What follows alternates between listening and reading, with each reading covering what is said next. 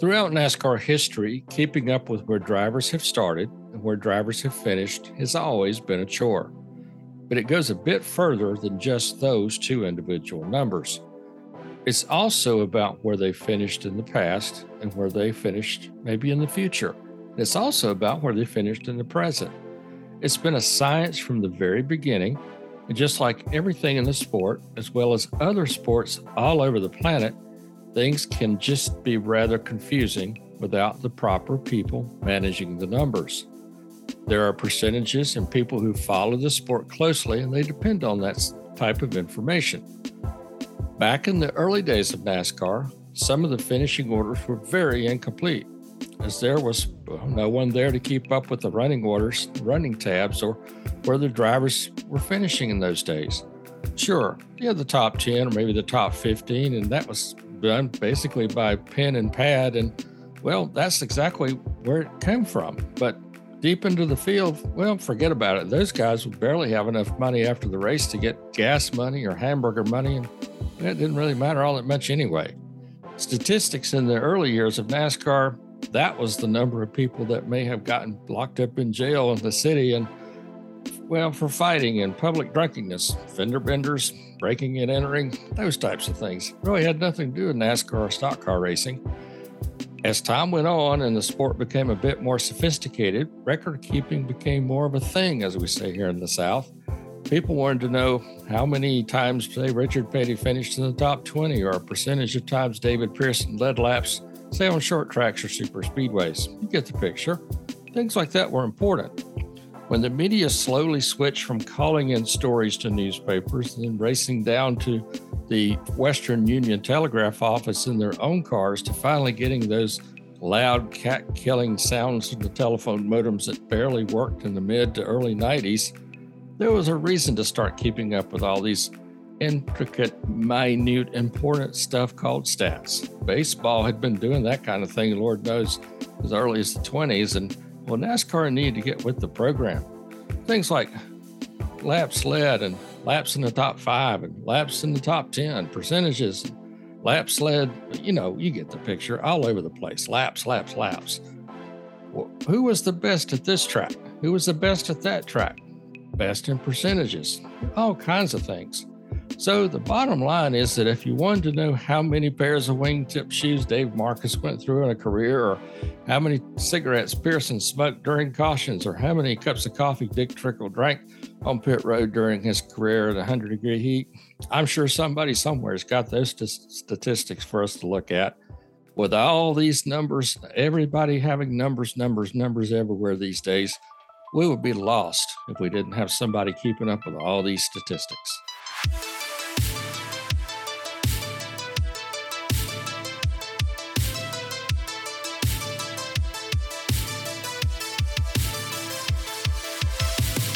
Hey everyone, and welcome to another edition of A Lifetime in Motorsports podcast, episode number 78. That's right, 78. And we got a lot of driver numbers we're going to talk about later on. As we know, you all know, on every episode of this podcast, we talk about the episode number, and we tie it in with a car number, primarily in NASCAR. And we've got a number of drivers to talk about that have the number 78 has graced the sides of their car. But before we go any further, obviously I want to welcome in my co-host, my good buddy, Ben White, and our special guest today. Man, this guy, I've known him for over 20 years. I mean, when you talk about sports fantasy racing, one of the biggest names in the business, and one of the, whenever it comes to anything that I need to know about either fantasy or sports history, or race motorsports history, I should say. The gentleman I reach out to is a good buddy of mine way down there in, as I always like to say, in the middle of nowhere, Texas, Mr. Dan Beaver. Dan, how are you today, my friend? I'm doing great. The temperature is finally broken here in the Texas Hill Country. So it's not too bad. We're about to hit a point where, you can go out and do stuff without bursting into flames. Well, define it's not so bad. I mean, to me, that would be like 110. What is it up by you? 90. Okay, I can live with that. So we're going to be 80 here in Chicago today. So, but we can live with that. And Ben, And you know, Ben and I have this ongoing thing here where he, well, I'll leave it up to you, Dan, how you're going to respond to this. But Ben calls his town, and rightly so, Salisbury, North Carolina, whereas I, being the Yankee that I am, call it Salisbury, North Carolina. So, Ben, how is it in Salisbury, North Carolina today? I hate to break it to you guys. I think we're in like the low 70s today. We're doing pretty well. It sort of feels like the North Carolina mountains a little bit. I was just outside a bit ago and out in the lunchroom, as I call it, and the famous Ben White lunchroom. The famous Ben White lunchroom. Yeah, and no kidding, it's in the mid 70s, a little high, 75, 78 today. So yeah, it feels good out there today. I can live with that. Yeah. So anyway, Dan, you know, we used to call this podcast A Lifetime in NASCAR, and because we were getting a lot of fans wanting to know more about other forms of motorsports, we've since changed the name to make it A Lifetime in Motorsports. But today we're going to be talking primarily about the world of NASCAR, no surprise. And your history has definitely been primarily NASCAR over the years. And, you know, you are without question one of the biggest historians when it comes to NASCAR stats and minutia. I mean, Ben, I mean, you should see some of the record books that Dan keeps and the, you know, the spreadsheets he keeps as well, too. So, Dan, for the folks that don't know about you, and I'm surprised they're not, if there are very many people that have not heard about you, tell us a little bit about what you're doing these days, and also how you got into, you know, both NASCAR as well as, you know, getting eventually into the stat keeping and, you know, the record keeping, and then, you know, just into the fantasy world. Tell us about how that all kind of evolved for you. Well, for me, I guess it was probably a second career, maybe a third career. I came up through bookstores, mm-hmm. Ran the magazine program for Barnes and Noble for a number of years, then went out on my own and started publishing a couple of magazines. I got to the end of to that, and one of the magazines that I was publishing was on NASCAR history, or we were doing one-offs for NASCAR drivers. Published an issue about Mark Martin, about Bill Elliott, NASCAR's 51 greatest drivers. So that managed to marry both of my passions, or my skill set with magazines and my passion for NASCAR. But I've been following it all my life. Ever since I was aware, it's what my dad and I did. We weren't huge football fans, which is, you know, sacrilegious coming from Texas, but we would run up to Houston. There was a half-mile track up there called Meyer Speedway, and that's where we would spend our Saturday nights. So I've been following racing all my life. NASCAR, yes, but everything else as well. Big H Speedway, dirt track in Texas. So I've been, if it goes fast and turns left, and sometimes right, then I've been following it all my life. So I've got to ask you, do you prefer NASCAR, the Premier Series, you know, the Cup, the Xfinity, and the Truck Series, or do you prefer the grassroots racing, the dirt races, or even on the asphalt, the short ovals and that kind of thing? You know, that so many people like to enjoy racing as well too. What's your favorite flavor, if you will, of racing? Some of my happiest times have been at the NASCAR track, because I get to see the sport at a different level. But I'd have to say I probably prefer being on the short tracks, the dirt tracks. Because those guys, they are so happy to see you. You're not an obligation. You're not cumbersome. You are there helping them get their message out. So the dirt track racers, I think, and the short track racers, I think are easily one of the nicest groups of people to talk to. Right, right. Now, over the years, and again, this delves heavily into your record keeping, your stats, and your fantasy. You've spent a number of years with Yahoo Sports as their fantasy guy, the primary motorsports fantasy guy. You were with NASCAR.com, and now you've been with NBC Sports, and also I believe you said it was Odyssey. You're also with now. Tell us about what you're doing these days too. Still handicapping racing. And with NBC Sports, I get a chance to write for the Motorsports tab. Mm-hmm. So it gives me a chance to write a little bit about everything. Cover a little bit of IndyCar, a lot of motorcycle racing right at the moment, Supercross, Motocross. We have a good relationship with them. So they kind of plug me in wherever I fit. But the NASCAR handicapping, that's what I've been doing for 25 years now or so. Figuring out who's the best, most likely to win. And that's fun. I love numbers. I've got spreadsheets. I've got a database of some 650,000 records that includes all of NASCAR. NASCAR Statistical Services data, like the driver rating, average running position, and all that goes into a script that I run that gives me a ranking of what the raw numbers say who should be at the top. Then go through that, put some instinct on it, some intuition on it, and come up with my numbers. So over the years, I'm probably somewhere around 35%. I get my picks within 3% of their actual finish. Wow. Which I think is probably it's pretty decent considering how many times they screw up in the pits or wreck or blow an engine. So I'll take 35%. That's a pretty darn good number. Ben, I'm doing all the talking. I'll let you, I know you and Dan have seen each other around the press boxes over the years. I'll let you ask Dan a few questions. Well, yeah, there's this one that came to mind. Being from Texas, we went to Texas World Speedway, and it was a different speedway from Texas Motor Speedway.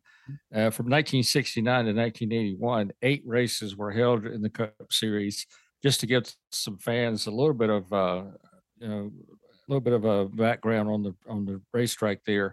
1969, Bobby Isaac won the very first race there for a team owner, Nord Crosskoff. And then, of course, Richard Petty, 1971. They didn't run a race there in 70 for some reason, I guess. And then Richard Petty for Petty Enterprises, 72, Richard Petty again. And then they came back again in 72. Nord Crosskoff had Buddy Baker in the car, 73, Richard Petty for Petty Enterprises again. And then they skipped a few years to 79, went back with Darrell Waltrip, and he won for Diehard Racing.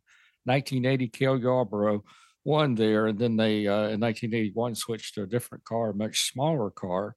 But Benny Parsons won for MC Anderson. I was just curious, Dan, if you ever attended any races at Texas World Speedway and what you thought of it there. And you know, being from Texas, just wondered if you maybe attended some races there. Yeah,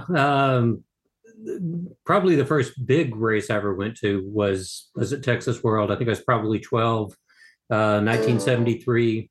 Richard Petty beat Darrell Waltrip that day. Mm-hmm. Rainy, if I remember correctly, muddy. And one of the memories that I have, there was a chili cook-off in the infield. Oh, and boy. Some drunk fellow making chili in a concrete mixer, standing in front of it. Interesting. Well, that's good. That's a good way to do it, I guess. You can just spin it around and get the meat and the beans and all that. A good way to mix it, I suppose. Mm-hmm. Never thought of doing it that, but yeah, I guess it would work. Hey, they do things bigger in Texas. What do you? I mean, that's whatever better way than that. Yeah. Just got to make sure you didn't have any chunks in it, that, you know, concrete. Get all that out first. The concrete's not going to come off the side of those things. So. But my feelings are good. A couple of years earlier than that, track in that Meyer Speedway short track ran one NASCAR race in 1971 before the modern era cut out most of the short track races. So Bobby Allison won there. Don't remember exactly who it finished, but got a chance to see HB Bailey, AJ Foyt run on that track. Some great names, great names from Texas history. Yeah, you know, HB Bailey, I remember ran, I believe his car number was 36, ran that car for a lot of years in the Cup Series. And then, to my knowledge, I could be wrong about this, I don't think he won any Cup Series events, but a name that we saw in the lineups for many, many years. I believe we ran Chevrolets and Pontiacs for a lot of years. And if I remember, I could be right about this. I think I am. Red and white, number 36 Pontiacs for years. Very nice guy. I remember interviewing H.B. Bailey a few times along the way, sort of a backmarker guy. And back in those days in the 70s, and I think both you guys can back me up on this, they like the J.D. McDuffie's and the H.B. Bailey's and the Bobby Waywacks and those guys, they knew they weren't going to win, but what they would do is they sort of race among themselves, and maybe, you know, if they finished ahead of the other guys, they'd maybe take them out for a barbecue sandwich or maybe a $10 or $20 bill on the barrelhead, that kind of thing. And just kind of race in the middle of the pack to say, all right, I finished 22nd, you finished 23rd, you finished 24th. I won this week among that group of guys. And when you say independent guys, independent of, you know, not being able to get factory backing from Chevy or Ford or Dodge, that's when that's the terminology of being independent. They just didn't have the backing like the front runners did. And a lot of times what they would do is they would take parts from the other guys that they had already raced and say, can I have your parts, or or let me run your parts to see how sturdy they'll be for you for next week or the week after, or the week after, test your parts for you, if you will. And before they maybe run them, you know, for championship type races. And that's what those independent guys did. But yeah, H.B. Bailey, I hadn't heard that name in a while, but yeah, a good guy. I remember interviewing him along the way years in the past. Yes. Yeah. And a story that goes along with him, he ran a junkyard in South Houston, and my dad got run off the junkyard one day. Apparently it wasn't open yet. Dad was looking for something, went into the junkyard, and H.B. Bailey ran him off. So fast forward, I also write fiction. I've got a novel, second novel going, race mystery, and it's set in a junkyard in homage to H.B. Bailey. Oh, wow. Very good. That's great that they have his name honored that way, because like I say, a lot of those guys, they didn't get the headlines like some of the front runners did, but yeah, anytime you can honor those guys, for sure. That's good that you did that. Yeah. And Dan, I got a question. You know, going back to what you were saying about Texas World Speedway, I often wonder, why did that track not succeed? Because, you know, it was, correct me if I'm wrong, it was a 2-mile track, correct? Mm-hmm. Okay, so, you know, it was built right around the same time that you had Michigan International, you had the California Speedway, which is now, what is it? It's changed names so much. I think, was it Auto Club Speedway now out in Fontana, which is now soon going to eventually going to be cut back from a 2-miler to a half-miler is what the reports are. But Texas World Speedway, rather, I never could understand why it wasn't popular. I mean, you had a lot of race fans down that way. I mean, how do you quantify why that track, you know, basically was only around for what, maybe about 15, 20 years or so, and then it just kind of, you know, grew weeds, and eventually that was it for it. Yeah, and Ben's list of the races that were there, even when they were there, it was a little hit or miss. Mm-hmm. I suspect it's mostly about geography. The closest track to us for the longest time was Talladega. Mm-hmm. In Alabama. Otherwise, we didn't have a whole lot of NASCAR races here in the center part of the country. Michigan managed to make it work, even though they're kind of off the beaten path. But a lot of that had to do with the big three manufacturers. And I guess we were always just a bit of an eddy in the middle of the country.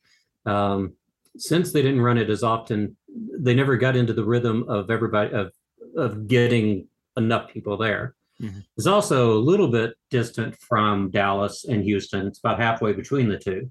So had it been closer to Dallas or Houston, then I suspect it would have done a little bit better. But College Station, it's not exactly on the beaten path. Mm-hmm. Yeah. And I agree with that too, Dan. And I think, you know, anytime you built a speedway, take Ontario Motor Speedway, for instance, I think it's a good example of what you're saying.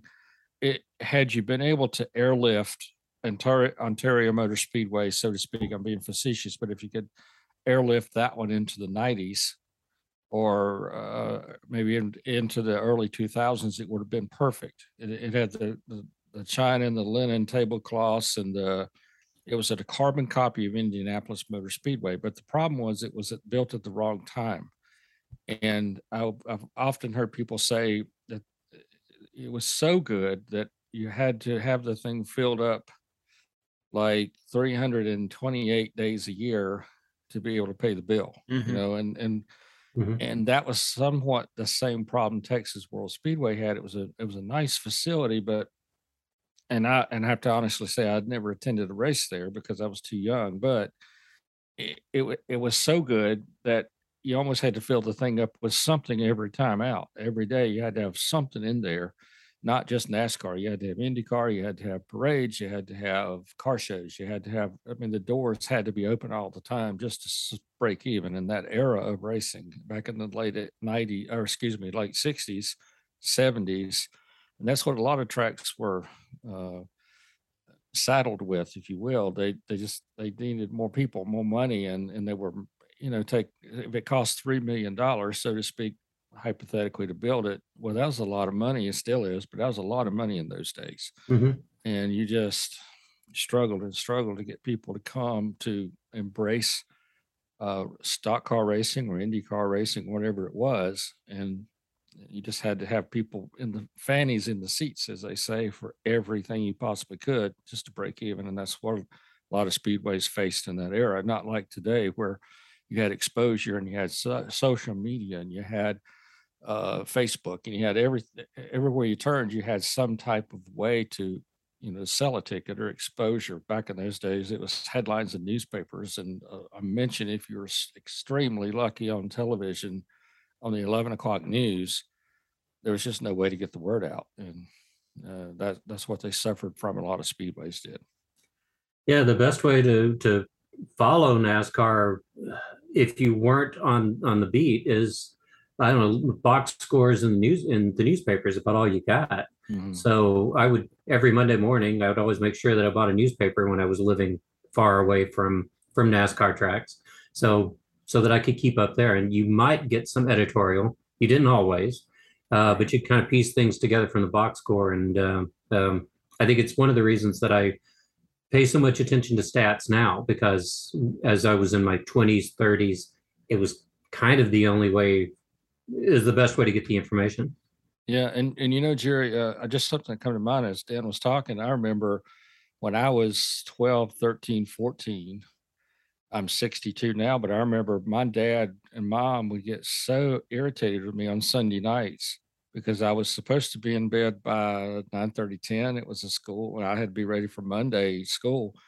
And I would stay up and watch the 11 o'clock news and to see who won the race, because you couldn't always get races on the radio. Mm-hmm. I talk about the cup races. And if you're really lucky, the sports announcer would give you 15, 20 seconds of, they'd say, well, Bobby Allison won today at Pocono. He finished so-and-so, and David Pearson was second. Kelly Arbor was third. And that's all you could really get. And they was like, are you ever going to bed? And it's like, yeah, just as soon as the sports is off, you know. And I would just get so in trouble because I just wanted to know who won the race. And that was all you could get, just a small snippet of something. And I would lay awake at night thinking, who won the race? Who won the race? Who won the race? And I, you know, and I had to, you know, try to find it in the newspaper or something next morning, because back in those days, you didn't get anything. You had three national networks. You had ABC, CBS, and NBC, and they rarely covered NASCAR races, hardly ever, until 79, when the Daytona 500 did the flag-to-flag coverage with Ken Squire. Prior to that, you didn't get it. And you could hear it on the radio in those days if you had your car turned a certain way, right, Dan? Or either if you could find a radio station that would cover it. But your hope was, if you could get that local TV station to maybe give you 10, 15 seconds, 20 seconds of who won the race. And gosh, I got in trouble so many Sunday nights for staying up too late because I wanted to know who won the race. That was the way it was in those days. Yeah. Gee, I got in trouble for listening to the Beatles with a little transistor under my pillow. You got in trouble for wanting to stay up to watch to get the results of the races. I mean, kind of the same thing, like, but it's different. But yeah, I know what you're saying. Yeah, it's like, either tell me who won the race, I'm gonna lay awake all night wondering who won the race. You know? So that was my problem. Well, and even then you got the big races sort of, but finding the short track races was almost impossible. Mm-hmm. I remember probably one of the first short track races I managed to see on TV was WTBS before it was national. I was living in Charlottesville at the time, going to grad school. And that was the race that Earnhardt hooked Waltrip and sent him into the wall. Oh, I think Kyle Petty, like 3/4 of a lap down, managed to meander his way through and get to the finish line. Yeah. And those memories, they just don't go away, in part because they're not crowded out by all the other memories. But there was just some great racing that I was always jealous of people that lived in the Southeast that could make the races or find it on their local TV. Mm-hmm. That was February of '86, by the way. Right. Yeah, it sure was. Dan, I've got a question. You know, you'd mentioned that, you know, your career has taken you in several different paths, and then, you know, from Barnes and Noble, you got into magazines and then NASCAR magazines, and then you got into the stats man.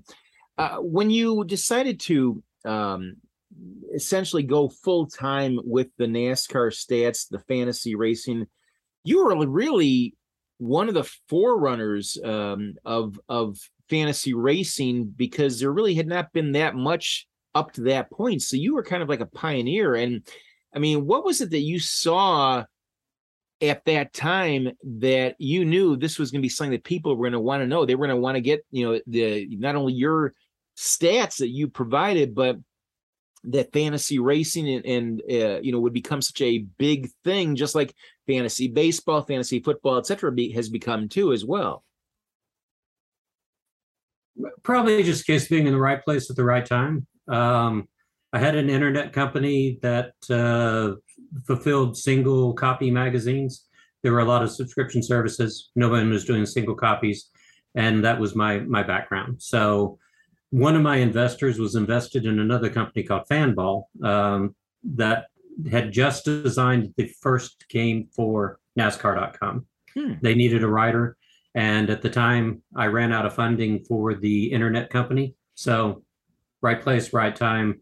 Didn't really think of it as being necessarily a career, but it's like if someone will pay me enough to keep the wolf away from the door and I can think and write about NASCAR all day, then it was a no-brainer. Mm-hmm. And so from there, Yahoo, I think, was next. AOL was somewhere along the way. I worked for NASCAR scene for a bit. I've had some great clients over the years, but it all started with creating content for the first. I think I came along the second year NASCAR had the game. They didn't have a whole lot of content the first year, so I've been writing about the NASCAR game for 25 years up until recently. I'll hopefully get back to them now that I've got some time on my hands. So is fantasy racing still as popular today as it was, let's say, 10, 15 years ago? I think it is. It's always going to lag behind football, baseball, basketball. So we're the low-hanging fruit always, and that hurts sometimes. At the moment, NBC Edge doesn't have any NASCAR coverage, which hurt me a lot because that was one of my major clients. And I think it's because they needed to put some more resources towards football. So we've always got that, but we've always got that core fan also that wants the game. It's just a matter of whether or not you make a career at it. And I don't know, every year I get nervous every fall. I somehow have managed to keep doing it for all this time. So, you know, it's a qualified answer. Yeah. You know, Dan, something come to mind as you were talking there, and I read this somewhere a few years back, where, and I think I'm right to say this, back with the Apollo space program, and you watch some of these movies, that there's this big control room where when they launched the rockets, they took this entire room of computers to launch this rocket. If I'm speaking correctly, someone wrote recently where they could basically launch this rocket with a laptop today. Mm-hmm. Because of all the technology that we have. So my question is to you is this: in the mid 80s, early 90s, how did you come up with having to keep all the statistics straight without having the technology and computers that we have today. Because even with today and our computers, to me, it seemed like it'd be difficult to keep up with it. So how did you do it in the early 80s and mid 90s and all that? We had a fairly robust database system behind the magazine program that we were using. So I knew that there were robust database programs out there, and went to a couple of my friends that have been working with me, asked them what it would cost to build me a database shell. And it was, I don't know, $5,000 or so, which was way too much at the time, considering that I was basically unemployed. So I went and got a book, and my database at the moment is still a Microsoft Access database, which is straining its limits. I need to eventually take it up to MySQL or SQL Server, but it's about 600,000 megs, I think, for that 650,000 records.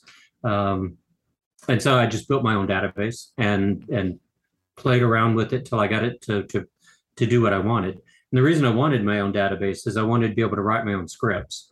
I knew that I was going to want to look at data differently than most people.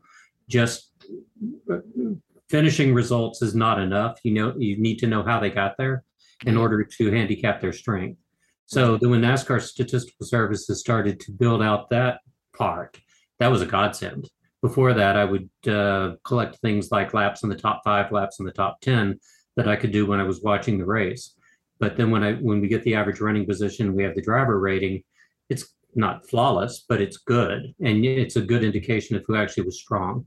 And you know, 80%, 85% of the time, it's the same driver who wins. But for that 15% that it's not, Martin Truex Jr. last week, Kyle Busch last week, it's really important to know who dominated up until the closing laps. Yeah, because when I asked that question, I go back, and a lot of times we go back and we talk about, and we'll do it on this show as well, and we talk about people who won races back in the 1949, 50, 51, their first start, or where they started, where they finished, et cetera. But some of those records are not complete. And because the people writing them were in the same press box, and they were, some of their pages were blowing in the wind when the field came by. And, you know, we've laughed about that, how people would be handed goggles when they walked in the press box. Oh, thanks for this wonderful gift. It's like, you don't understand. You're going to need those in about 20 minutes because the cars are going to be flying through here. But, you know, and there's so much to keep up with, to me, and even today. But back in those days, it was pen and paper, and the way they scored and the way they did. We've had shows on scoring and how that was done, and how haphazard some of that was, and how prehistoric it was compared to what we do now. But you had to start somewhere, and, you know, had to come up with, you know, wasn't two football teams on a field. It was 40 cars or 36 cars. There's a lot of cases back in those days, 70 cars and 75 cars. And like, holy cow, how are we going to keep up with this after 50 laps or 100 laps? So, yeah, so it's, and you know, and we take all that for granted. All of us in the media today, we sit down in media centers and shake hands with our friends and sit down and grab a soft drink and, you know, open the laptop and hit a few buttons, and the world is at our fingers, right? And for so many years, even as late as the early 90s, things were, you know, you remember the old computers where they made it sound like a cat dying, you know, when you turn it on and all that, you know. And I remember, I've told Jerry about this. I know Jerry probably had one of the old TRS 80s. I still have 3 of them in my house, believe it or not. I still have them. Yeah. And how the, you know, you would pray if you weren't religious before you got to the racetrack, you were by the end of the day, because you hit that send button and boy, you just, please God, let this thing get back to wherever, because it was one, you know, a couple things were going to happen. Either the editor got it after 90 inches. We went by inches, I guess, not, you know, not words or whatever. Back in those days, it was always inches. And you just pray, please, God, let this thing get back. Or you'd have to write the thing over because it'd lose it. You know, I lost several really good stories. I don't know how good they were. They were good to me. I don't know how good they were to the editor. I remember what I read on Ernie Irvin three different times, and by the time I got to the third one, I pretty well, you know, memorized it. But those TRS 80s, we used to call them trash 80s because they were just, they had the little window and the, you remember those, right? They had the little window. And, right. Well, not only did they have those, remember the couplers we had to have to put the phone in that? Yeah. And well, that's how we would send it, you know? Yeah, the wires look like a bowl of spaghetti. Yeah. Remember those? Yep. And so we've come such a long, long way. But and what you do, Dan, is just trying to give us some degree of hope, you know, when it comes to, you know, coming up with all these statistics and numbers and figures, and, you know, because without you guys, we'd be lost, really, because we're trying to make some kind of sense of what's going on. Because think about what I'm saying here. You got 40 guys out there and you're watching the front, but you got other guys towards the back that you're doing this. They're doing this also for 40, you know, 36 races a year, and their numbers are just as important. So we admire you guys for what you're doing to keep us straight, because Lord knows we need all the help we can get on a daily basis, let alone during a race, right? So this is hard to keep up with. And the benefit of, I'd always followed NASCAR, but until I started writing about it, I didn't have to think about the drivers that finished 20th to 40th. And with fantasy racing, those guys are relevant. If you've got a salary cap, you can't take marquee drivers, all marquee drivers. So you have to have an idea of who that 20 to 30th place driver, who are going to be good values there. But while you're talking about the goggles and what have you, and praying whenever you went to the track, made me think of Phoenix before they knocked down that rickety ass or that rickety box they had on the outside. I remember being there a few times when the cars would come down the front stretch and it'd sway. Yes, it's like, oh, man, right. I hope this thing stays up. Yes, I forgot that. Matter of fact, I might have been up there sitting with you at times. I remember that thing, and I didn't mean to interrupt you, Dan, but I got excited when you said that, because it's true. They would come down the front stretch, and you could literally feel that thing move. I mean, when the cars went by, it went by, and holy cow, are we going to survive? What is it, 312 laps at Phoenix? Are we going to survive this race? Yes, we will. I remember. I prayed a time or two sitting up in that press box. No kidding. I mean, the wind would come by, and the cars would come by. It's like, oof, every time they come by there, man. Did you do that, Jerry? Did you? I guess you sat up there too, right? Oh yeah, and it's like, okay, and I'm talk about this. Yep, and I'll say this. I mean, don't get me wrong, and I mean this with all due respect to the folks down at Phoenix Raceway. Love the place. You know, it's always been one of my favorite places to go to, but I'll never forget my first time ever there. It's a bittersweet memory, because my first race ever at Phoenix was the day that Alan Kulwicki won his first Cup race and did the Polish victory lap, you know, otherwise known as the backwards celebration after he won that race. But I'll never forget that press box, because that had to be the absolutely filthiest press box I have ever been in my life. I think I've told you the story, Ben, but I mean, cigarette butts all over the place, dust. I mean, it's like they hadn't cleaned that thing in 2 years probably, and that's for whatever reason that thing sticks in my mind, because they brought Kulwicki up to the press box afterwards, you know, to talk to the writers, and I don't know if that was specifically a situation where the track did that rather than letting the reporters go down to the track or the pits or the garages or whatever. I don't remember, but all I know is that, you know, when Kulwicki sat down, he's like put his hand down on the table, he like looked at his hand and he goes, you know, it's almost like he's saying, dust, dirt, what's going on here? But that's a whole other story. But you're right. I mean, I remember that place was rocking and rolling, and it not only would roll and move around when the cars would go by, but when the fans would start cheering, and this was also right around the time that the wave started getting into prominence in the world of sports. Have you ever been in Phoenix Raceway when they were doing the wave and you were in the press box, the old press box? Oh my God. You thought for sure if the cars weren't going to get you going by, the wave was going to get you going by. So we've had a lot of fun in this sport, though. Yes, we have. But I admire what you've done, Dan, over the years, seriously, because, I mean, you know, we take so much for granted in this business about the guys behind the scenes that are there to help us and keep not only us straight, but the fans straight. Because it's so great to be able to just get on your computer and look up the stats and the information that you need. And I'm so guilty of this, and I'll admit it, about being able just to look up something. Oh yeah, there it is. He finished 37th and he was 22 points behind so-and-so. And, you know, but somebody behind the scenes like yourself is helping to put that together. And we sincerely appreciate everything you do for us. We really do. And I mean that sincerely, because I mean, I'm the world's worst about taking it for granted. Thank you very kindly for all you do for us. Yes. I love numbers. So my standard line is what I do for a living is what I would do for fun. So the fact that I've managed to be able to do this for 25 years, I don't take it lightly. I am so grateful to have been able to do this for so long. And I have to say, it's always been 2 and 2 has always added up to 6 to me. So we appreciate people like you. I mean, it's always been that way. And I've had teachers in school say, what is wrong with you? It's like, no worries. I've got people to help me. It's okay.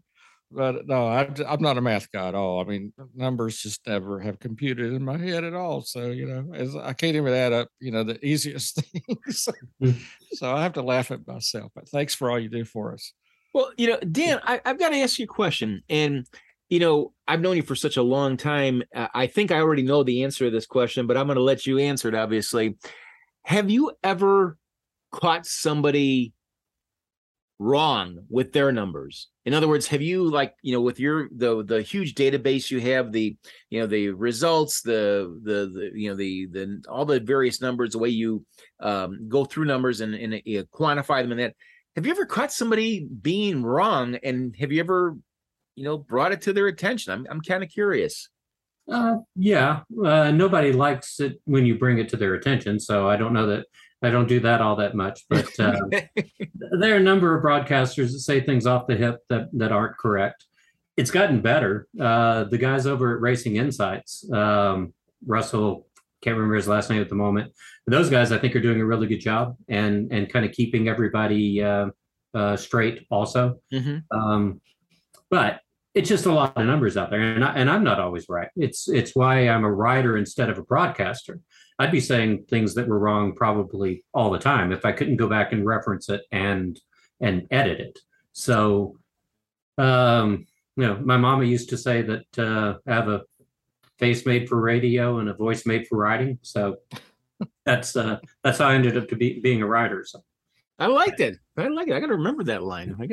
But let me ask you this. You know, you've been, not only have you had such a significant impact upon the sport with the way you, you know, bring numbers together and you quantify numbers, you study numbers, you relate to numbers, but have you ever been at any events, races that just absolutely stand out? Not only for the races they were, but for the numbers or how they played out numerically. I mean, is there a way to kind of quantify, like, you know, was there maybe a Daytona 500 or a, you know, a final race of the season that, you know, just sticks out in your mind as being, you know, the numbers didn't necessarily, you know, quantify or you know, relate to the race that we just saw? Do you know what I'm saying? Yes, I think that probably all of the numbers tell a story, and every race tells a story, and it's a slightly different story. The Daytona race we just saw, with all of the I don't want to call them back markers, but I don't know what else to, the guys who were too slow to get into the wreck, then they end up skewing those stats, but it's a career moment for them. And it is it's a very important storyline for them. Whenever Dave Marcus would win a race, whenever some of these guys who typically were running in the back of the pack managed to do that. Mm-hmm. A lot of it relied on more attrition or more critical attrition at the time. You're not going to do that probably if a Richard Petty doesn't have a problem or a David Pearson doesn't have a problem.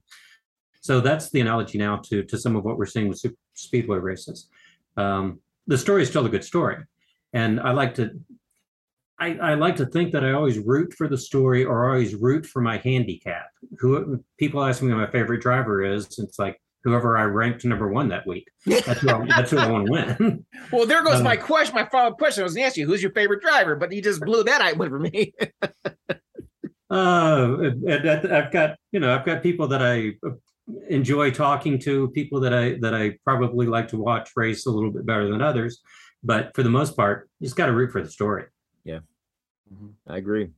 Well, I mean, you know, we've talked about this before though, Dan, but I mean, the one by far that comes to mind always is the 1992 Hooters 500 at Atlanta. Mm-hmm. I mean, that one's the one that made all of us pull our hair out, and it fortunately grew back. But I mean, you know, what do you mean? Mine didn't grow back.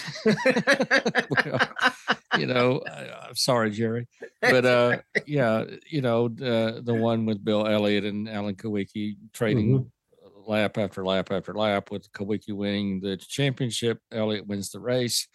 But I mean, that one was, gosh, I mean, who would have thought? I think it was either six drivers or seven drivers that going into the race that had a mathematical chance of winning the championship. Mm-hmm. So every promoter, everybody, NASCAR would love to have that one happen at the end of every season. It won't, but wow, what a great ending to a season for that one. It just happened to be in the numbers, happened to be in the cards that year. And Alan Kawicki basically doing the math in his head as he was driving. Yeah, knowing that if he needed to lead 2 more laps to lock up the 5 bonus points for the most laps led, and didn't pit until he hit that milestone. Yeah. Then you've got, I believe that was Richard Petty's last race and Jeff Gordon's first race. Yeah. And I was in the middle of doing the pitch for the first NASCAR magazine that I was doing. So I'm sitting there just furiously taking notes, trying to figure out how I tell this story to people in the magazine industry that are not race fans. And how do you get that excitement for them? And obviously did okay, because they went with my project, and we published magazines for a year or so. But yeah, I remember there were so many storylines in there, and I think that's part of our challenge a lot of times, is how do you find the most salient storyline mm-hmm. in a race that has 40 or 36 now?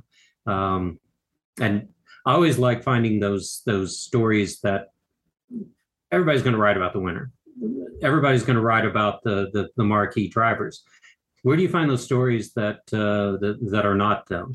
And that's when we get back to short track racing, and we get to the back half of the field. I think those guys are just as colorful. We're talking about racers that raced among themselves. One of my favorite quotes has always been Del McCoward's. I never won a race, but I never lost a party. Those are the guys I want to hang out with. Sure. Yeah, absolutely. Yeah. And you know, the guys that are there, and another great one, Darrell Waltrip told me this year's, and he said this to many people, but you know, Bill France Jr., Waltrip was complaining about something to Bill France Jr. and said, your job, Darrell, is to get out there and give somebody to pass. You know, this is early in his career. And that's so true, because if you only had 6 or 7 or 8 top guys racing, I mean, it's not the same thing. And you need those back guys. You need 40-car fields. And they know they're in that era. Now, not today, because, I mean, I honestly believe anybody in a 40-car field today could win. But back in those days, they knew going into the races they weren't going to win. Mm-hmm. They knew that. You only had, in the early 70s, you only had, maybe on the best day, you might have had 10 cars that really had a shot at winning the race. The other, 30 cars, honestly, were there as part of the field, and they, in the back of their head, they knew it. Now, with that said, what comes to mind is 1982, I believe, when Dave Marcus did not pit at Richmond. And he ends up winning the race because everybody else pitted and a thunderstorm came. Those types of things. They're always hoping that things go in the right direction and a miracle happens and they win a race. But I mean, for the most part, a lot of those guys knew they were not going to win, but they were great racers. Don't get me wrong. I'm not trying to take anything away from them. but you might have 8 or 10 or a dozen cars in that era of the 70s, and it got a little better in the 80s and a little better in the 90s. And before you know it, we're where we are, where you have 36 to 40 cars. It could win now. But for many, many years, they showed up knowing that they were going to try to get a good day, but they were going to get passed. And David Pearson was going to be smoking a cigarette as he went around them. And it was okay. You know, it's like, see ya, I'll see you after it's over. You know, that was just the way it was in the 70s. Yeah. So. And we still think of it as the good old days. Yeah, that was fun. The racing now, definitely more competitive. I think NASCAR has made some great decisions. Don't agree with all of them, but closing that competition level has been, it's what's kept the sport relevant against national sports. We were covering it in the 70s and 80s. We weren't challenging football and baseball and basketball, and we can kind of challenge them now. Football is always going to be king, or I don't know, not always, but we can challenge it. And yes. I think that's because of a series of good decisions. Right. Dan, this is going to really be a hard question, I'm sure, to answer, but, you know, let's look back, you know, from the when NASCAR started in the late 40s all the way through, let's say to maybe 2003, 2004, somewhere in that time frame, roughly about a 50-year time stretch. You know, we talk about Richard Petty. You know, he's got the 200 wins. He's got the 7 championships, as did Earnhardt, as did Jimmy Johnson. Kyle Busch has got 160, I think, wins between the trucks, the Busch series or the Xfinity series, and the Cup series. But is there one guy that, in your research and all the number crunching you've done over the years, that you could say without equivocation was the best driver who may not have been the best driver? What I mean by that, like I said, is that he was the most consistent. You know, maybe he may not have won, you know, 80 wins or, you know, 100 wins or that, but I mean, you know, when you would put together all the top fives he'd have, the polls and that kind of thing. I mean, is there anybody that just stands out that maybe people may overlook or maybe not think about as much over the years? Well, the first thing that popped in my mind is I've always thought that David Pearson was probably a better racer than Richard Petty, even though he only has half the starts, because he never ran the same way that Richard Petty did. Mm-hmm. And it's not a particularly popular viewpoint from people who love Richard Petty as the king. And not taking it away from him, we don't know what would have happened if Pearson had been in those other races. Beyond that, I there are a lot of undervalued drivers right now that I think are doing a lot better. I know that, you know, this is more about history than recent, but someone like Ross Chastain was doing as the most that he could, and when he finally got into good equipment, we could see what that capability was. Right. And Jeremy Mayfield, I think, might have fit into that same group. His life kind of exploded, but he definitely could seemed to get more out of a car than Ernie Irvin. I think just sheer determination and not caring if he made people mad, could get more out of a car than his contemporaries. So I think there've always been a few people like that, but I'd have to think on it to get some of the drivers from the 70s. Again, just because we didn't see them at the front, and their good day might have been 5 laps off the pace. Yeah, exactly. But they were still getting more out of the car than someone else would get in that same car. That's kind of what I was getting at, right? Exactly. Yeah. And Dan, you know, another one that comes to mind too, just off the top of my head, would be Cale Yarborough too, because Cale, and this is what fascinates me about Cale, he did not know a lot about a race car as far as the mechanical side of a car, because he would leave notes in the seat of the car and say, I think it's doing this, I think it's doing that. And they would leave notes back in the seat saying, maybe it's the moron driving the car. You know, stuff like that they would just joke with him and say, Maybe that's what's wrong with it. But, you know, it's all in fun. But he didn't know anything about what to do with the car. And his attitude was, well, I don't know how to describe it, so just leave it like it is, and I'll just win with it like it is.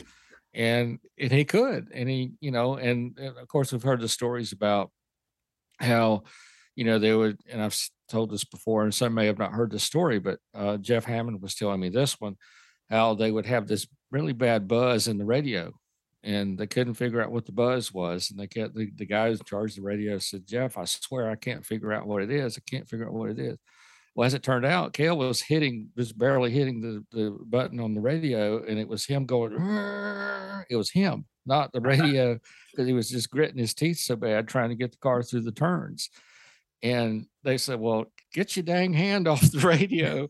You know, it's you, man. It's you doing it. But he could take a 10th place car and win with it, you know, because he was just so determined. But he said, again, he said, if you can't figure out how to fix it, don't worry about it. I'll just win with it. And dang, if he didn't. I mean, he was just a tough old guy. You know, he would wrestle alligators. He crashed a plane twice and got hit by lightning, I think, twice. And, you know, that kind of thing. So, you know, what's driving 200 miles an hour every Sunday? That's no big deal. I can do that. You know, it's like, that's driving race cars, no big deal compared to the rest of my life. And that's the way he thought of it. And, you know, and that's why he won 83 races and 3 championships, but he didn't, it's so fascinating. He didn't know how to fix a car, but he could win with it. And it's interesting to me. And then you have someone like Jimmy Johnson, who I think a big part of his success was that ability to communicate. The reputation seems to be that he needed a really strong car to win, but he could communicate what he needed back to Chad Knaus to get that strong car.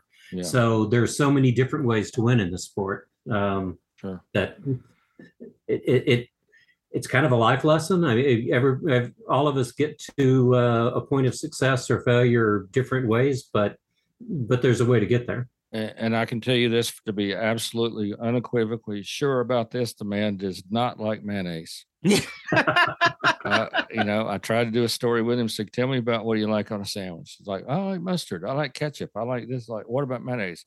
Absolutely cannot stand mayonnaise. Well, I would agree with that. I mean, I can't stand mayonnaise. My wife absolutely loves it, and I hate every time she gives me a sandwich because I can taste it mayonnaise. I said, I want Miracle Whip, damn it. I don't want mayonnaise. No, here's the deal, man. Jimmy Johnson has said, I cannot stand the taste of mayonnaise. I am from California. Nobody eats mayonnaise in California. That's right. It's like, so tell me how you really feel about it. It's like, he's like, I do not, I'm just joking with you guys, but no, seriously, he's like, you know, he was a great driver, but the thing I love about Jimmy is he never got upset about anything. It's like you could tear all 4 tires off the car and crash it, flip it upside down. And the interview would be, well, I don't know what happened out there. You know, you're just never going to upset, you know, about anything. It's just like very calm, very cool. And maybe that has a lot to do with how successful he was, but you're right, Dan. He's a great communicator for sure. Yeah. Right. Hey, Dan, we want to ask you about your pet project here in a second, but as we always do on every episode of A Lifetime in Motorsports, we talk about the episode number and we correlate it with the car number, typically it's a NASCAR car number. So this is episode number 78 of A Lifetime in Motorsports podcast. And Ben, you know, I went through some research on racingreference.com. There's this number 78 has had 738 starts, 22 wins, 93 top fives, 174 top tens, 16 poles. And I'm going to leave it to you to start off with all your numbers, because I also have a couple other things I'm going to add once you're done with your the research you did too as well. Okay, well, here's the deal. For car number 78, as you know, we always do a little bit of research, as you said, on each car number. For that number, though, Martin Truex Jr. leads the way with 17 victories with the number. He did all of those with Furniture Row Racing. There was 3 other drivers that won with the number. Jim Pascal has 3 victories with car number 78. and they came at Hillsborough, North Carolina, Columbia, South Carolina, and Charlotte, and North Carolina in 1955, and that's before Charlotte Motor Speedway was built. That's the old Charlotte Speedway. Regan Smith also won in car number 78. He won the Southern 500 in 2011. Actually, it was May 11th, 2011, when they called the Southern 500 that race, but it was held in May then and not in September. And there was a driver by the name of Dick Passwater, who also won on April 3rd in 1950, again, also at Charlotte Speedway. And the first time the number 78 won a race in NASCAR, it was a 98-lap race at Dayton Speedway. And the driver, actually, it was the first start for the number 78. And the driver's name was Bob Moore. He finished 26. Not exactly sure where he started. This is one of those things where the statistics were not complete, but he drove an Oldsmobile and he owned himself. And again, he finished 26th, and it came on Sunday, August 20th, 1950. Exactly. And, you know, you mentioned about guys like Jim Paschal and Regan Smith, Martin Truex Jr. I mean, other guys that have driven that car. B.J. McLeod, as recently as this most recent Southern 500 at Darlington, drove the number 78. Joe Nemechek drove it for a number of years. Kenny Wallace, Buddy Arrington, and as we mentioned, Kurt Busch and Jim Paschal as well. But, you know, Ben, one of the things I've been looking forward to talking to Dan about is kind of his pet project right now. And this is such a cool thing that he and his daughter, Victoria, or as otherwise known as Tori, are doing. It's called A Lap Around America. And I'm going to let Dan kind of fill in the whole story, because I would not do the story justice. I mean, tell us about how you came up with this idea, and more importantly, what you plan on doing with your Lap Around America with your daughter, because this is just such a cool story. Well, in college, I read John Steinbeck's Travels with Charlie, and his Search for America. And that's kind of always stuck in the back of my mind. Way back then, I thought I had an old Dodge Dart. I was going to weld the back shut, the trunk shut, put a bed back there, put a desk over on the right-hand side where the passenger seat goes, and do my own lap around America. Then life intervened, get to the point where I'm covering NASCAR. And the more I thought about it, auto racing is the most quintessential American sport. Yep. Everything else has its roots in something else: football, baseball, basketball. But racing is American. The first races might have been over in France or Germany, but when you really think about it, the stock car racing and what have you, it's American. But every region of the country is different. You get a lot of paved late model stocks in the Southeast. You get a lot of sprint car racing in the Midwest. You get a lot of sports car racing on the West Coast. Big block modifieds in the Northeast. So everybody's managed to put their own little spin on it. So for me, it's kind of what makes us different. It's also what makes us the same.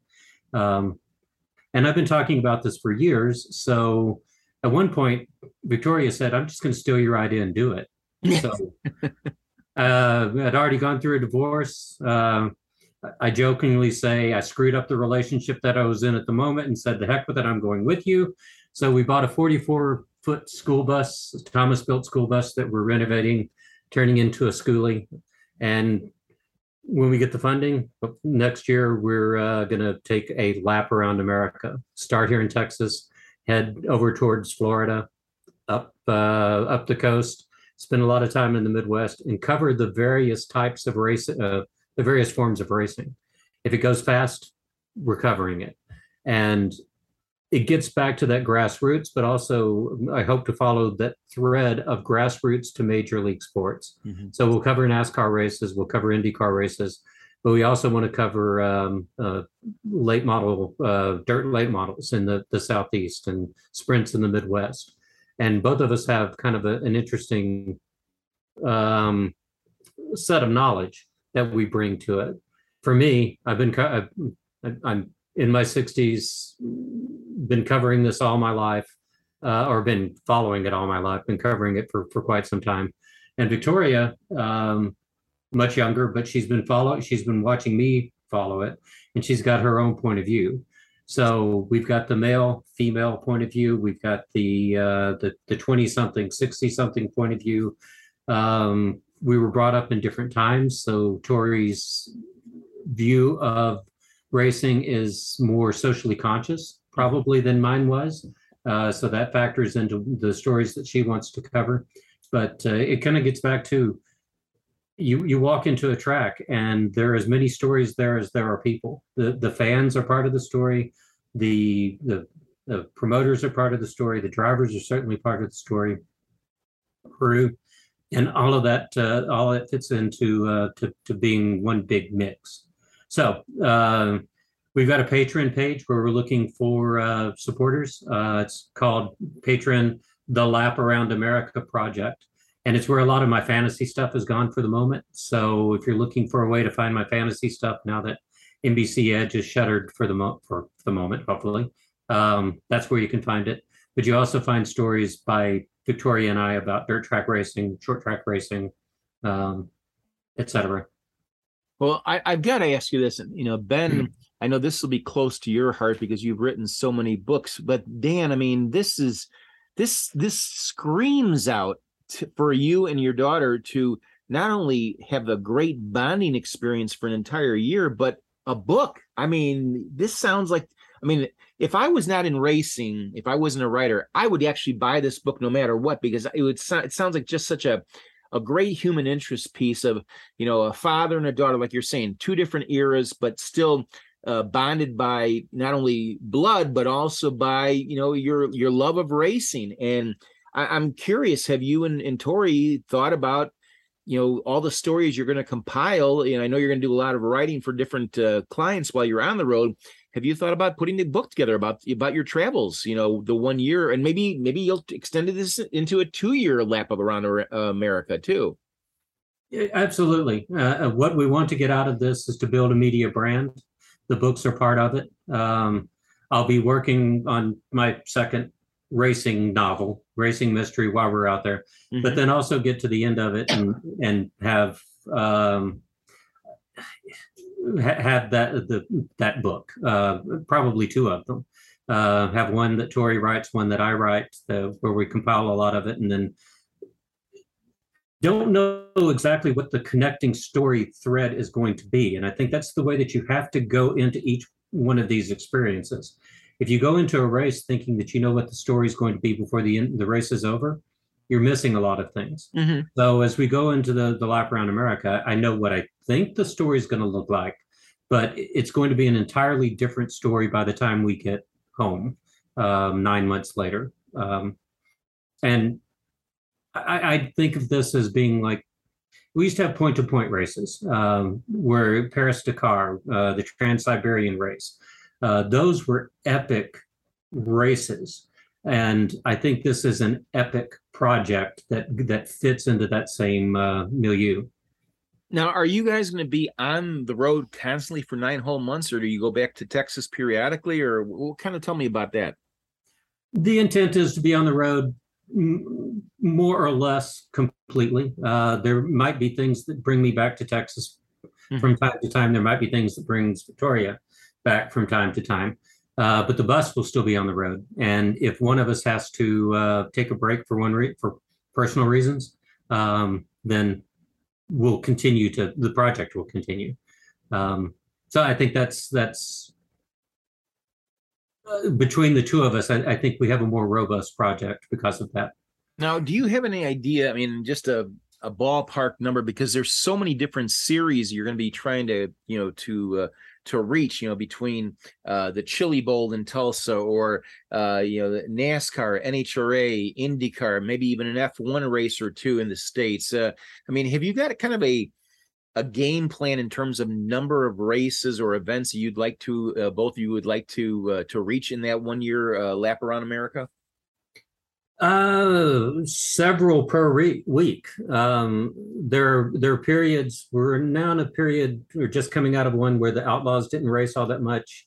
When NASCAR wraps up towards the end of the season, we'll probably end up being on the West Coast and following some of the smaller sprint car series out there. But the idea is to start at the Chili Bowl and end with the Formula One race in Las Vegas. Maybe hit Miami if it fits the right place for a Formula One race.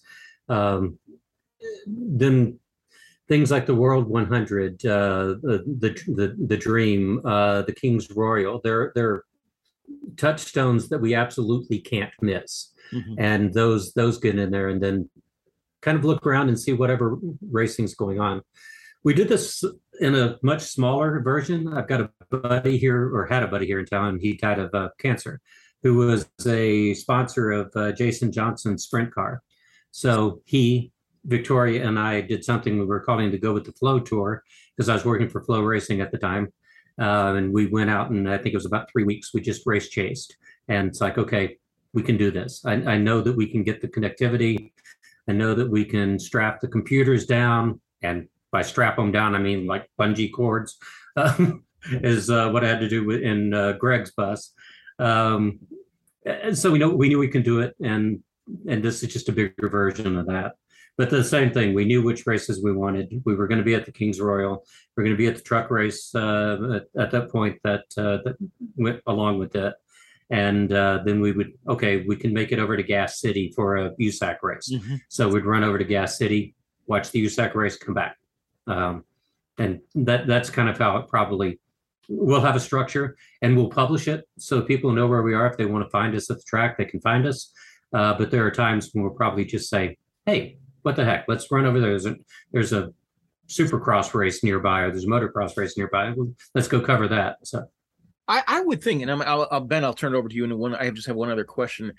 I would think that, the sanctioning bodies like NASCAR, IndyCar, NHRA, et cetera, would just absolutely love to have you, not only attend some of those events, but they would promote it. I mean, I think this is a natural tie-in for not only them promoting you, but you promoting them as well. I mean, this to me just speaks volumes of, what racing is all about. I mean, if I'm sure Ben or myself or, any number of our friends who could have done this, at some point in our lives, we probably would have tried, but we, for whatever reason we can't. And I applaud you that you and Tori are going to be able to do this. But I mean, have you talked to some of the sanctioning bodies, and have there been efforts to try to, for lack of a better word, work together, if you will, to promote the thing a little bit more?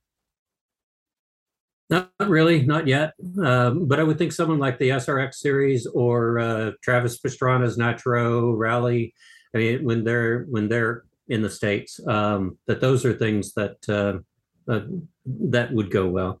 I know Supercross is very interested in what we're doing. Mm-hmm. Motocross is interested in what we're doing, but I know that because I've got a good relationship with them and write about them weekly. Right. NASCAR, yeah, NASCAR's NASCAR. Does NASCAR care about anything other than the big stuff? But hopefully it's time to make the pitch to NBC. I know that Ross Chastain or Justin Marks is looking for some sort of project. So if I can get in front of those people, I want to. But you guys have a much bigger name than I do in the industry. I'm still trying to convince people that I'm more than just a fantasy guy. Well, I've got two words for you, and then I'm going to turn it over to Ben. But two words. And you've got to do this. And I don't know if Tori's thought about this, if you've thought about this, but two words: hero cards. Go over crazy. I mean, fans would see you at the races. They first thing you're gonna say, "Hey, do you have a souvenir?" Or maybe you come up with some other souvenirs. Maybe you'll have for sale. But if you have hero cards, people will love you for that kind of stuff, though. So, yeah, we did just print our first shirt this week. So, well, there you go. Lap Around America shirt now. All right, Ben, I'm going to turn it over to you then. Well, I guess I just have a final question for Dan. And again, it's an honor to have you with us today. I really do. And I know Jerry, I speak for Jerry too. It's an honor to have you with us today. Just talking about NASCAR history and being able to equate what you see on the racetrack to numbers and statistics. And can you just put into words what it means to you to have put 25 years or whatever into this? And I mean, when you see your work on paper, or when you see your work into a computer screen, can you just put that into words, what it means to have contributed all that? Because let me say it this way, we're fortunate to have left something behind. You follow what I'm saying? I mean, it means the world to me to say that my grandchildren can look back when I'm not here any longer, and they can sit down and pull these NASCAR scenes, NASCAR Illustrateds, the books off the shelves, mm-hmm. maybe listen to audio and video and watch, see some stuff I've done on TV or whatever. I've been honored to be able to do that. But what does it mean to you to be able to look back and say, I've contributed something to this history-wise? I guess I'd probably sum it up in just one word, and it'd be grateful. I mean, to not have to have had to work for 25 years. Yeah, I understand that. Yeah. Not many people get to do that. Whether what legacy looks like, I don't know. I hope that the Lap Around America project and the books that come out of it and the novels are something that contribute to a legacy. But I've always been the kind of person, once I write it and send it off, so long as I get paid for it, I never read it again. Don't particularly care as long as the check doesn't bounce. Yeah, that's universal. Yeah. Whatever you're doing, that's universal. That said, I have written things that that I've gotten to the end of, and I look at it and say, okay, that's not bad. I'm happy with that. And if you get that, I don't know, it's that 35%, 25% batting average. If you can be that happy with stuff you write 35% of the time, then that's fulfillment. So, but grateful, I'd say grateful is the word. Very good. That's right. Well, Dan, I can't thank you enough. It's been an exceptional podcast. Is just, you know, Ben and I, we were talking about getting you on here for the last couple of weeks, and you did not disappoint. This is a fantastic show. I mean, we both learned a lot, and you know, you and I go back a long, long ways, and it's always great to talk to you. And obviously, I'm wishing, and Ben and I are both wishing you and Tori the best of luck with the Lap Around America. And you know, tell folks again how they can get more information. You know, about either becoming a patron or, you know, if there's a website, tell us about that. You know, let us know what that information is, and then we can then we'll put a wrap on the show for today. How's the best way for folks to learn more about your project? But the two easiest ways, if you know that you want to support us, go straight to Patreon. Look up the Lap Around America project, and there are various ways there from $3 up that you can make a pledge. If you're not sure, follow me on Twitter. I'm mostly what I've been doing is fantasy racing, and then hit me up with a DM or something there, and I can tell you where to find more of our stuff. Dan, so we had a little bit of a glitch there. Can you repeat that after the Patreon stuff? Because we had a little bit of a glitch there. The connection kind of dropped. Can you repeat that about the website and the Twitter account? So if you like what you've heard and you know that you want to support us already, go to Patreon, look up the Lap Around America project, and there are various levels there from $3 up, so that you can be part of this project. And at that point, we'll tell you where we're going when we hit the road and what have you. Or you can find me on Twitter at Fantasy Race. Send me a DM there, or just at me, and I will get in touch with you and let you know how you can find us. And isn't there a website you guys got going, or you haven't started that yet at all? Most of the content's on the Patreon side. On the Patreon side. Okay, great. Okay. Well, Ben, any final thoughts from you about our conversation with Dan here today? Just appreciate you being with us, and enjoyed the hour, and come back to see us anytime. We enjoyed having you. Thanks.